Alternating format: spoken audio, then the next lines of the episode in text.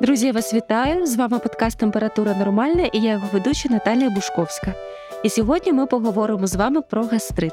У нас в гостях лікарка-гастроентеролог Євгенія Белінська. Євгенія, вітаю вас! Вітаю вас, Наталія. Дуже рада, що знайшли час до нас доєднатися. Почну відразу з такого провокативного питання. От скажіть, правда чи ні, що суп рятує від гастриту?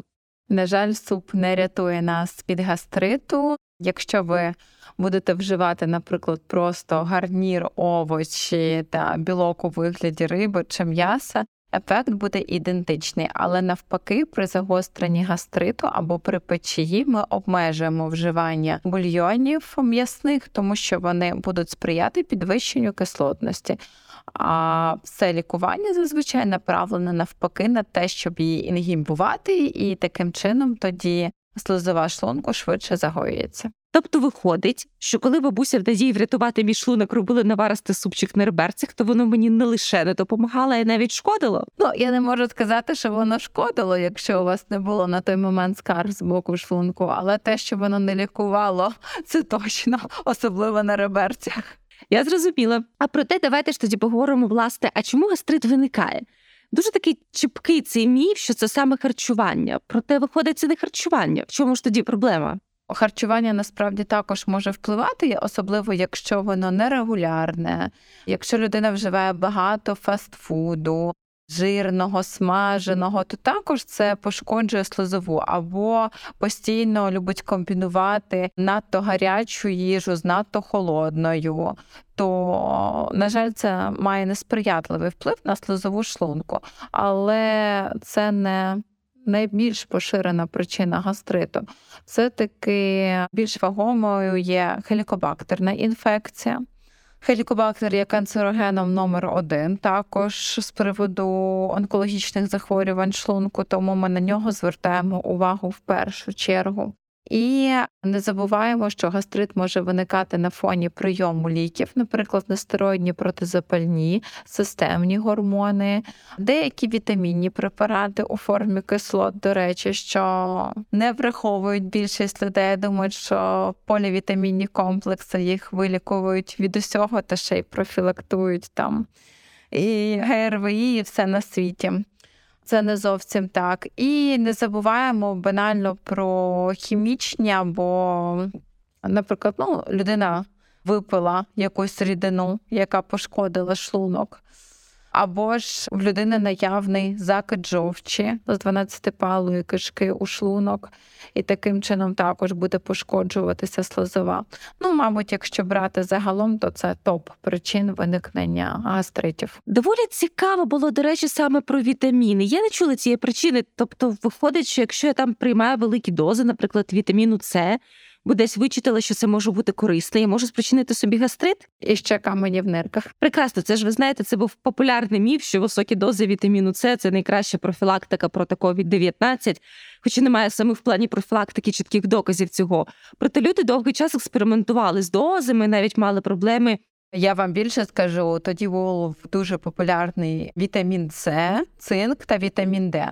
Ну, вітамін Д то така справа, якби він не має прямої шкоди на шлунок. А от цинк плюс вітамін С у високих дозах був просто бум пацієнтів зі скаргами на верхні відділи шлунково-кишкового тракту. Всі так профілактували, що отримували собі ерозивно виразкові ураження. Ну, така собі профілактика, на мою думку. Що потім, звісно, якщо людина дійсно захворіє на коронавірусну інфекцію, це що може ускладнювати додаткове лікування. Ну так, тоді ще всі ж починали приймати самостійно, да? там пам'ятаєте, препарати для розрідження крові, або вони ж також мають несприятливий вплив на шлунок. І все разом, на жаль, мали потім люди клопіт з цією профілактикою. Тоді давайте ж поговоримо про основну причину. До чого ж тут звучала така тривожна теза, що хелікобактерна інфекція та інфікування цією бактерією може призводити до раку шлунку. Коли ж варто людині подумати про те, що варто перевірити, чи немає інфікування цією бактерією, як це визначити, і що робити, якщо зараження таки знайшли, підтвердили? Ну, в першу чергу, це скарги з боку верхніх відділів шлунково-кишкового тракту болі до їжі або після їжі, дискомфорт в шлунку, відчуття, скажімо так, от особливо да, ми називаємо це голодні болі, коли людина нібито тільки що їла, а вже знову їй треба щось вкинути в шлунок, тому що вона відчуває якесь таке підсасування. Це нудота особливо наче, це відчуття переповнення, навіть якщо ви з'їли невеличку кількість їжі. Банально це здуття. Може бути навіть блювання, але це зустрічається насправді рідко. Зазвичай все обмежується саме такою легкою нудотою до їжі або одразу після. Мабуть, це топ симптомів. Також може спостерігатися відрижка. Інколи пацієнти скаржаться на печію, але щодо печії, це вже зазвичай, коли доєднався ще закид в місто шлунку у стравохід, тобто гастроезофагальний рефлюкс. А виходить, варто піти до сімейного лікаря або гастроентеролога, або сімейний лікар вже направить до гастроентеролога і зробить аналізи. Так, і зробити аналізи. Ну тут вже йде знову ж таки на розсуд лікаря, або ми обстежуємо пацієнта на хелікобактерну інфекцію неінвазивними тестами, наприклад, це дихальний тест, або виявлення антигену хелікобактер пілорі в калі. Або ж лікар приймає рішення щодо проведення гастроскопії, наприклад, швидким уразним тестом, або навіть з біопсією. Ну це вже залежить від анамнезу пацієнта, це залежить від даних загально клінічних аналізів, да, наприклад, чи спадковий анамнез обтяжений, наприклад, якщо в пацієнта були родичі першої лінії, які мали онкологічні захворювання шлунку, то там ми будемо більш насторожені. Ну і враховуємо спосіб життя, тобто все в комплексі. Одразу скажу, що не витрачайте кошти, не ходіть, не здавайте той аналіз крові, як усі люблять тому що аналіз крові, так, якщо у вас немає хелікобактеру, він просто це підтвердить. Але ж якщо він є, то аналіз крові не дає нам розуміння, чи є він ось зараз, чи ви просто, наприклад, з ним контактували, або у вас виникла самоелімінація хелікобактеру, або ви його колись пролікували і лишилися антитіла. Тому ми завжди підтверджуємо перед призначенням лікування прямими тестами, які я назвала.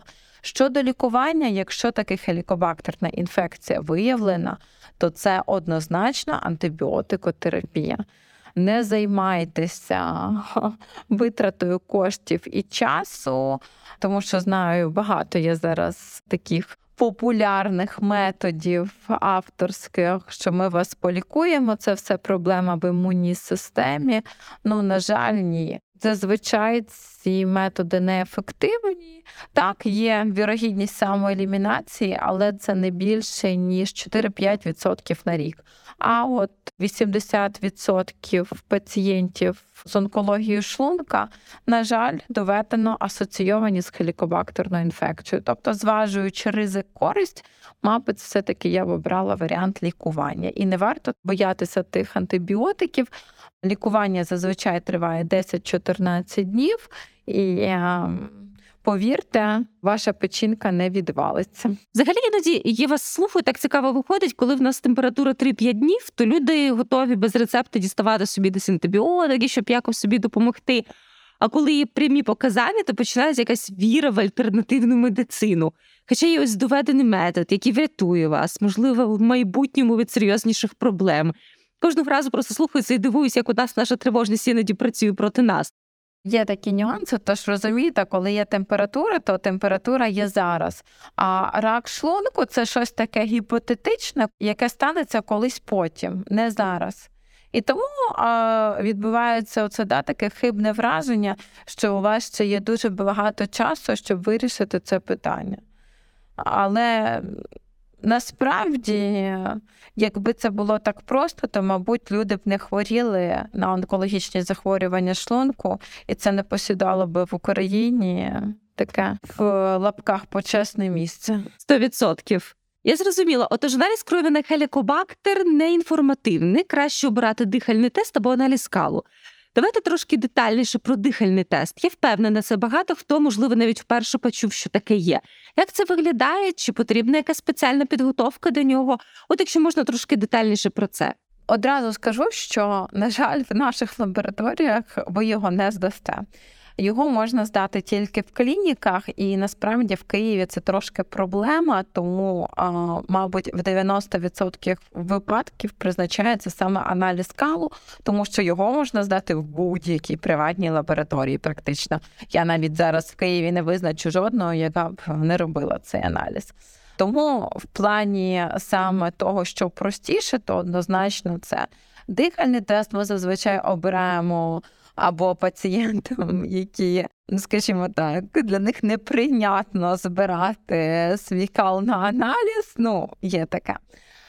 Або ж які страждають на певні захворювання кишківника, в них, наприклад, закрепи, їм це дуже складно зробити в плані тайм-менеджменту і так далі. Що стосується дихального тесту, ніяка підготовка до нього не потрібна. Ви прийшли в лабораторію, вам зробили дихальний тест, ви подихали в трубочку, виміряли концентрацію у видихуваному повітрі газів і дали вам висновок, чи є у вас хелікобактер, чи нема у вас хелікобактер. Але я ж кажу, що насправді дуже дуже рідко зараз використовуємо ще враховуючи війну. Навіть ті клініки, які робили його раніше, ну коротше, зараз його дуже складно знайти. Тому я більше рекомендувала те, що поширене. Ті, хто люблять подихати, то звісно ок, але насправді більш поширений інший метод. Національна служба здоров'я Великої Британії також зазначає, що серед поширених факторів, які спричиняють гастрит, може бути алкоголь. Чи це означає, що ми кажемо вже про якісь важкі зловживання алкоголем? Чи людина, яка іноді собі дозволяє калих другий вина ввечері в п'ятницю, також в зоні ризику? Що ви скажете про цей ризик? Ну, чесно, на практиці людина, яка вживає келих вина раз на тиждень, не буде мати від того гастрит. Ну, якби. А зловживання алкоголем, так, дійсно, але ж ну знову ж таки, давайте повернемось до того, що я не думаю, що при зловживанні алкоголем гастрит це найбільша проблема цієї людини, тому що в першу чергу там страждає підшлункова і печінка. І чомусь всі забуваються саме про підшлункову залозу. В нас суспільство суспільстві якось да, всі акцентують увагу тільки алкоголь погано для печінки. Але ж насправді пацієнти, які саме зловживають алкоголем, частіше помирають саме від гострого панкреатиту. Тому що цироз це не виникає за один день, да? це тривале зловживання алкоголем. А от гострий панкреатит це ситуація, яка може бути спричинена надмірним одномоментним вживанням алкоголю або ж неякісного алкоголю. Стається казус, ну, скажімо так, там протягом доби. Все, пацієнт вже хірургічний, а далі залежить від того, наскільки вдалою буде тактика хірургів, та, умовно кажучи, наскільки в цього пацієнта вдача хороша чи не дуже. Насправді раз уже зачепили цю тему. От люди скаржаться, от у мене панкреатит, ага. йдеться про якийсь дискомфорт у шлунку, і вона собі спокійно там живе і сидить на якійсь дієті, яку їй прописали. А виходить, що гострий панкреатит це ситуація, яка загрожує життю. Я правильно розумію? Так, абсолютно вірно. Гострий панкреатит це хірургічна патологія. Його ніколи не лікує гастроентеролог гастроентеролог може лікувати хронічний панкреатит. Да? Це, от як ви кажете, що людина ходить, в неї там щось інколи болить, але знову ж таки, в нас в країні гіпердіагностика хронічного гастриту, хронічного панкреатиту, хронічного холециститу. Тому що всі звикли до того, що вони пішли до гастроентеролога, на щось поскаржились, і їм там вже розписали хронічних там три захворювання, улюблене. Да? От у мене як я працювала в державній поліклініці, заходили бабусі такі років 65 із порогу. В мене там хронічний гастрит, хронічний холецистит, хронічний панкреатит вже 30 років. Що там з того є насправді, то вже було питання десяте. Ну вона собі це вбила в голову, і дуже багато насправді такого, тому що в нас на будь-які дифузні зміни одразу пишуть хронічний панкреатит. Хоча це неправомірно, щоб УЗІС встановлював такий діагноз. Ну, взагалі. Він може описати зміни, які він бачить. Що він бачить? Наприклад, ехогенність. Да? Там підвищена, там знижена, там нормальна. Він її може інтерпретувати як дифузні зміни, але це не дає змогу встановити діагноз хронічний панкреатит. Хронічний гастрит це діагноз гістологічний, Тобто ви сходили на гастроскопію, вам набрали біопсію, і лікар-патогістолог дав відповідь, що він бачить зміни типові для хронічного запального процесу. О, тоді це буде хронічний гастрит. А стосовно боли в шлунку, буває ще функціональна диспепсія. Яка може протікати у вигляді постпрандіального дистрес-синдрому та синдрому епігастрального болю. Тобто все трошки складніше, ніж нам здається, на перший погляд. Тоді на завершення нашої розмови таке питання, яке впевнено багатьох хвилює: гастрит та стрес.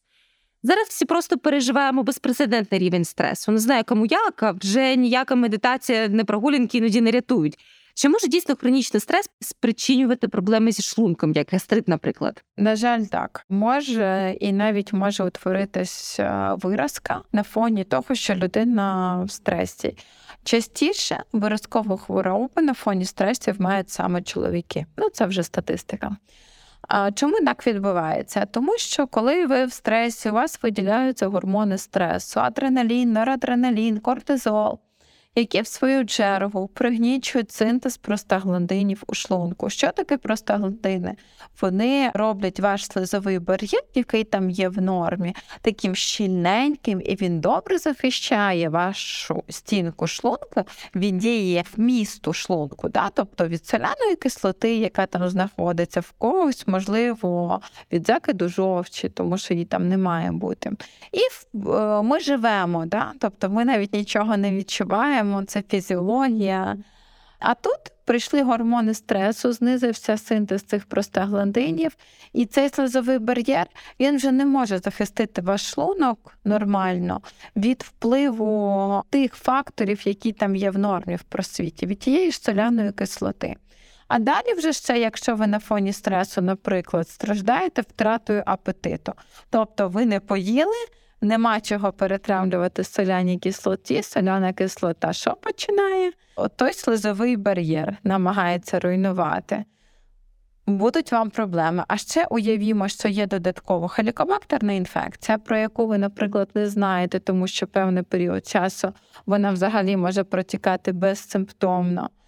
Це ще один фактор ризику. А ще, наприклад, якщо ви маєте гіперсекрецію в шлунку, це ще додатковий фактор ризику.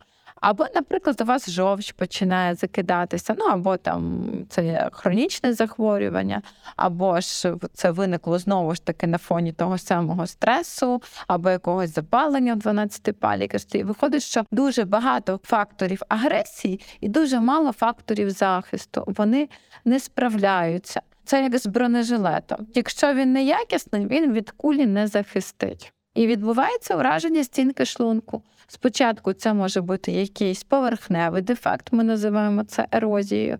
Якщо цей дефект поглиблюється, тоді це вже виразка. Я зрозуміла. Що ж, отож, головна причина вашого гастриту не відсутність супу, а наявність бактерії. Проте зловживання алкоголем, нездорове харчування, стреси також можуть давати свій внесок, так само, як і високі дози вітамінів, які вам не прописували лікарі, а які ви могли прочитати в постах популярних блогерів і самі собі призначити. Тож не займаємося самолікуванням, гарно харчуємось тим, що ми любимо в плані здорового харчування, і тримаємось, наскільки це можливо. Так, 100%. У нас в гостях була лікарка-гастроентеролог Євгенія Белінська. З вами був подкаст Температура нормальна та я його ведуча Наталія Бушковська. Наш подкаст ви можете прослухати на сайті Української правди, та також на таких платформах, як Apple Podcast та Google Podcast. Тримаємось, все буде Україна. Дякую.